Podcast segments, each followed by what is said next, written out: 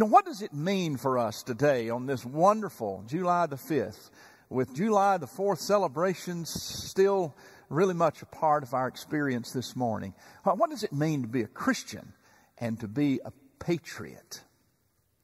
Each week, we're going to be drawing on some contemporary and relevant sources, I believe. And you know, it's amazing how relevant sources, even though maybe the speaker uh, that we will quote is, is, um, is passed away, how those relevant sources still speak to us today and are relevant because they're close to the words and the ministry of Jesus.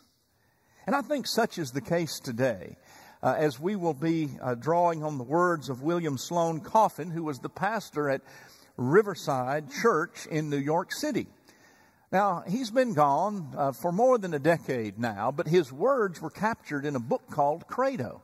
And there are statements that we're going to be um, calling on today in the sermon, and we'll be referencing some of his words uh, in the near future in this sermon series and other prophetic voices we may call on, like the voice of uh, the Baptist preacher and social activist, Dr. Martin Luther King Jr.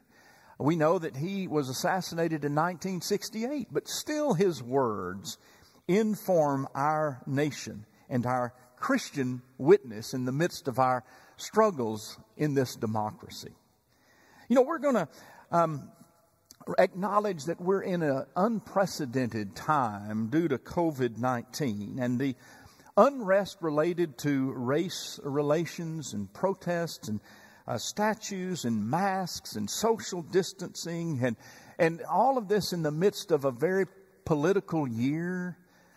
We need to, as Christians, find our center, find our foundation, and again acknowledge um, where our true loyalty lies in the midst of being a Christian and a patriot.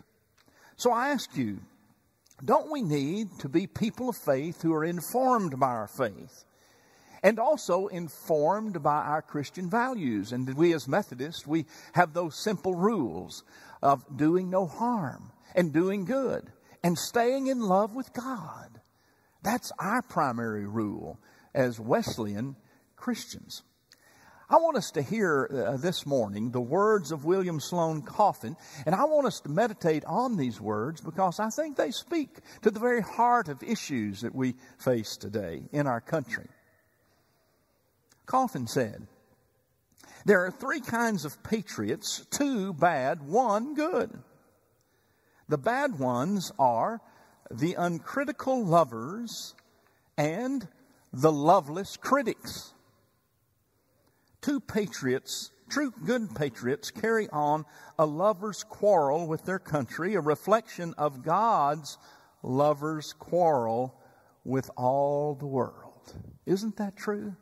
Doesn't God have a lover's quarrel that he carries on with the world? Because we know we're not there yet. We know the kingdom is coming, but not here yet. And this other word from Coffin, uh, recorded in the book Credo. How do you love America? Don't say my country right or wrong. That's like saying my grandmother, drunk or sober. It doesn't get you anywhere. Don't just salute the flag and don't burn it either. Wash it. Make it clean. How do you love America? With the vision and compassion of Christ? with a transcendent ethic that alone can fulfill the patriot's dream and sees beyond the years, her alabaster cities gleam, undimmed by human tears. Jesus said, Behold, I make all things new. Our revolutionary forebearers seem to understand that. They didn't bestir themselves to salvage the past. Their political debate pitted one kind of future against another kind of future. Friends, we as Christians have a, have a passion for a future that is all about the one Christ Jesus laid out for us. And that passion for that future is one that we work toward, even and especially as patriots? What kind of future are you working toward? You know, today is July the 5th. And we say today, um, God bless America. And we're proclaiming that God is above America because we believe that God has the power to bless America. So we as Christians put our patriotism in a context of God and country. This is at the heart of today's lesson that we have heard read by Stephen this morning, um, the words of Jesus from the 12th chapter of Mark's Gospel. Jesus' day was very troubled too.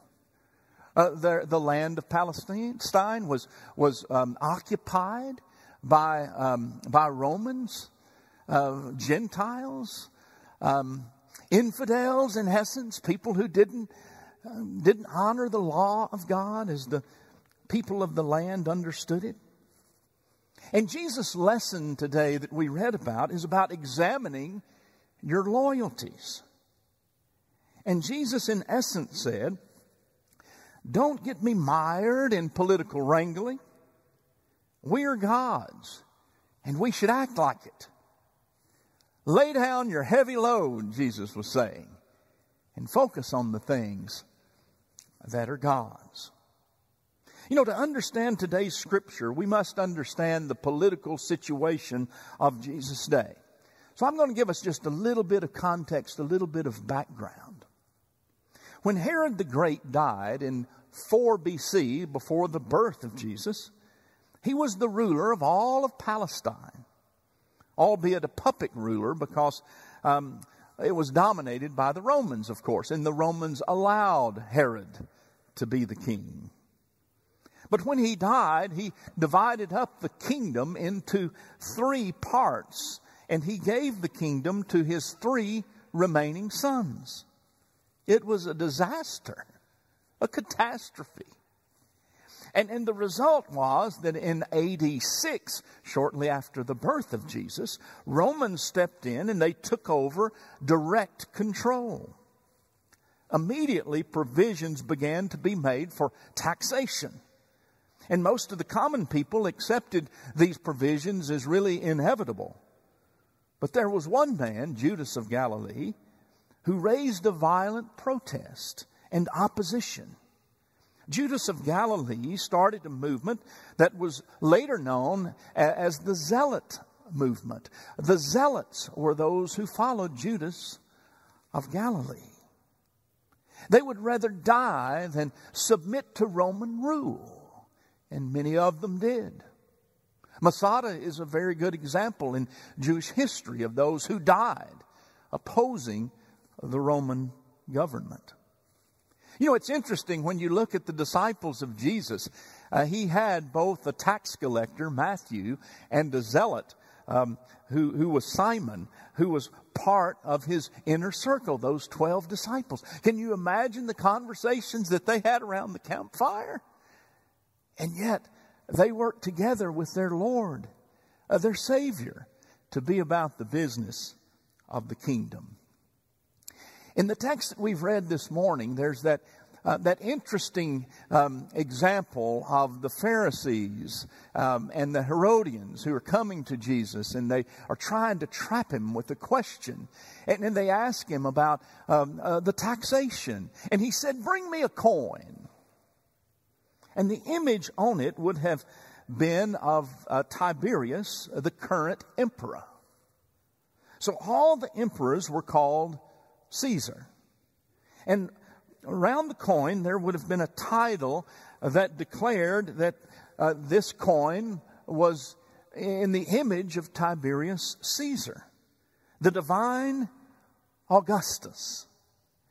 And, and on the reverse would have been the title Pontifex Maximus, which meant high priest of the Roman nation. Now you can see the dilemma that this caused the Jews, especially those who would adhere to the law, like the, the Pharisees. Not only did the coin itself break one of the Ten Commandments not to have any graven images, but it also proclaimed in writing that Caesar is divine, that Caesar is God. It smacked of downright idolatry. And one wonders why the Pharisees were even carrying coins at all. And you, uh, you do note that Jesus has no coin because he has to have one brought to him. There's a certain hypocrisy in the air, even in the illustration where Jesus is asking, Well, bring me a coin, bring me one of your coins, that violates what we truly believe. You know, Jesus is posed uh, uh, this question about the taxes, and if Jesus said pay the tax, then Jesus would have offended many in the crowd who had real problems with paying the tax and with the coinage itself. If he were to say, do not pay the tax, then he would have denounced um, the Roman government and would be seen as a rebel. So, as a good rabbi, Jesus answered the question with another question. And he simply asks, Whose likeness and inscription is this? Well, the obvious answer was Caesar's. And then in the King James Version, we have this portion of that, um, that, that verse, 17th verse Render to Caesar the things that are Caesar's, and to God the things that are God's. You know, we make a mistake if we limit the response of Jesus to just be about taxation or taxes or money. It's all about loyalty. Where is your loyalty? You know, Jesus was not going to be drawn into a political debate, as sometimes we find ourselves drawn into. The staying establishes a priority of loyalty, asking questions. What belongs to Caesar? What bears the mark of Caesar? And what belongs to God? What bears the mark of God? Or more clearly stated, Jesus said, I'm not going to get caught up in your religiosity or in your political debates. My concern is to focus on the things of God in my homeland. Therefore, a Christian's highest and most godly priority is the loving actions toward humankind. Give to the emperor the things that are the emperor's, and to God the things that are God. Jesus would say, Love the Lord your God with all your heart, mind, soul, and strength, and love your neighbor as you love yourself. These are the things of God. What belongs to Caesar? What belongs to God? You know, have you thought uh, recently about uh, so many of the debates that we're having have to do with images? Have you thought about it? Graven images? How much talk we have this day about statues of heroes to some who are villains to others, but at the end of the day, they're images. And whether we put Harriet Tubman's um, image on the $20 bill or, or, or not, it's about, it's about images.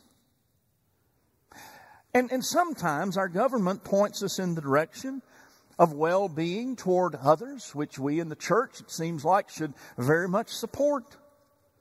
And yet, the talk of masks and social distancing and avoiding large groups seems to offend some, even of the Christian faith.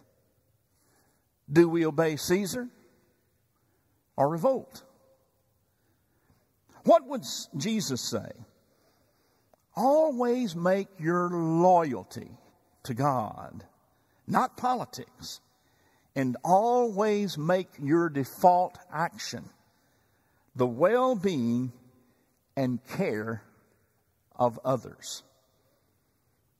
What do the words of the song mean? I'm going to lay down my burden or my heavy load down by the riverside. You know, maybe we need to hear that message today uh, in a very personal way And maybe we need to ask ourselves, what are those burdens we need to lay down down by the riverside?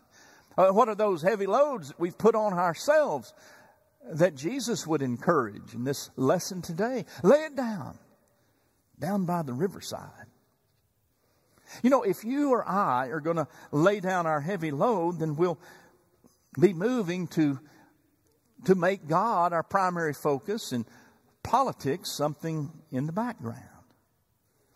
You know, 25 years ago, a woman named Marlene Wilson wrote an article entitled Religion and the Sleeping Giant.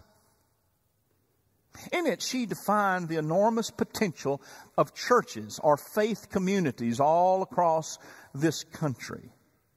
These religious organizations, um, and, and what it would be like if you materialized thousands, tens of thousands, hundreds of thousands of volunteers acting on their faith and moral principles to tackle social needs, addressing that which is primary to their call and to their faith, irregardless of what they may um, believe politically or how they vote.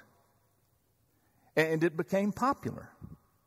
It became popular with President Clinton in the welfare reform, where churches, some churches were actually given uh, uh, benefits because of their uh, their help toward causes that the government supported. And of course, we're familiar with President uh, Bush and, um, and his faith based initiative. It, it effectively threw down the gauntlet to churches and to religious organizations, saying, It's time to unleash the armies of compassion in every city of America to provide hope for people where hope doesn't exist. Wow. And we know President Bush, person of strong faith. President Clinton also. And, and, and they were persons who called us, the church, to higher standards, to, to, to render to God what is God's. This is not to say that the government does not have an important role to play in the well being of our citizens. We need the government right now in a, in a very strong way. But the challenges, they're clear. The church can no longer be the church and continue to ignore the, the homeless, the hungry, the poor, the imprisoned, the addicted the welfare to work for families and on their behalf. Racism, sexism, other injustices of all kinds, they're our business too. And the many human matters regarding COVID 19 are very much a part of what we as Christians are called to take on. And we know the words of Jesus not only in the 12th chapter of Mark's gospel, but we know the words of Jesus throughout about how we're called to be uh, those who love in so many ways those who are homeless, those who are sick, those who are in prison. The, the least of these, Jesus would say, You've done it unto me if you've done it unto them. So we must continue here at Lover's Lane, the good work that we're doing right now, addressing the needs of the working poor, as we are right now through our food ministry. 60 plus thousand people have been fed because this church stepped up to a food ministry that was so direly needed. We must continue to communicate with those who are in nursing homes. Today, uh, we celebrate that over this weekend there have been uh, dozens, even hundreds of packages going out to our homebound and nursing homes and those who are truly at home who can't get out. Celebrating with them just like we do on every July the 4th, uh, the love of God and the love of country. We have to continue that. We must uplift the many ministries that we have at the heart of what we do in our well being and care for others especially the vulnerable. We have to continue to communicate and to minister to those who are in the prison, though we can't go there as we do twice a week, every week, and have for many years. we still can communicate and can let them know that we care and that we are here. And there's a better day coming when things will return to a sense of normalcy. Furthermore, we're discovering that faith based initiatives have a clear hope for transformation and challenge to disciplined living and very successful in tackling social problems. We Christians have it at our very core of what we believe and, and, and what we value, it, namely the ministry of Jesus and the words of Jesus. This is our wheelhouse, Christians, to care for the needs of others. Not to be about the divisive ways of the world, but to be about the ways of Jesus, which are always the ways of a good and compassionate God. Finally, if we truly believe that we are one nation under God and hope to be indivisible, not divided, then we need to move from political posturing to persistent prayer. Now, friends, I believe in prayer wholeheartedly. And I'm a bit offended when people uh, uh, talk about prayer as if it's not doing anything, when I know prayer is at the heart of doing everything.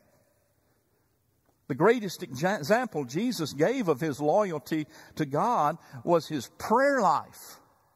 How many times in the Gospels we see Jesus retreating so that he can go to a place of prayer? It's oftentimes after doing um, uh, unbelievable ministry, and it, it's oftentimes before unbelievable ministry is done. Jesus found that time to pray to his Abba, to his daddy, to his father, to his loving parent. Prayer was prioritized by him and should be by us.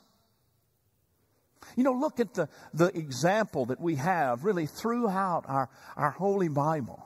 How you can read it over and over again. When the early church wanted to change the culture, what they do? They prayed. Jesus sent them to that upper room to pray for 50 days before Pentecost, 50 days after the ascension. And when the early church had a disagreement, what did they do? They prayed. When their leaders were put in jail, they prayed. When the circle of believers needed to be expanded to the Gentiles, as both Peter and Paul had been inspired to do, what did they do? They prayed. And we as Christians must continue to pray. We, we have a, a nightly prayer time that the church has been doing with the different staff members at 8:30 every evening where we come to you and share with you in prayer. And personally, I've been leading a prayer time every evening, nearly every evening. Um, we we skip a night every once in a while, but it, it happens at 9, 30, 9 o'clock or around 9 o'clock. And we pray together. And those prayers are very important. The prayers of the people are very important. We need to continue to distribute our prayer shawls with the messages that we're praying for you that you, as a congregation, help us distribute to those who you know are in need.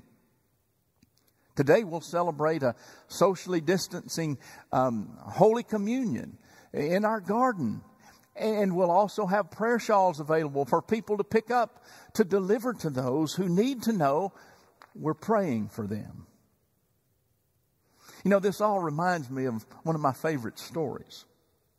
It's a story about a local congregation that became greatly disturbed that a nightclub was opening in their neighborhood. The concerned pastor called on the members of the church to come together for a prayer meeting where the, they asked the Lord to intervene related to this nightclub moving into their neighborhood. That very night of the prayer, there was a thunderstorm, and lightning struck the nightclub and it burned it to the ground.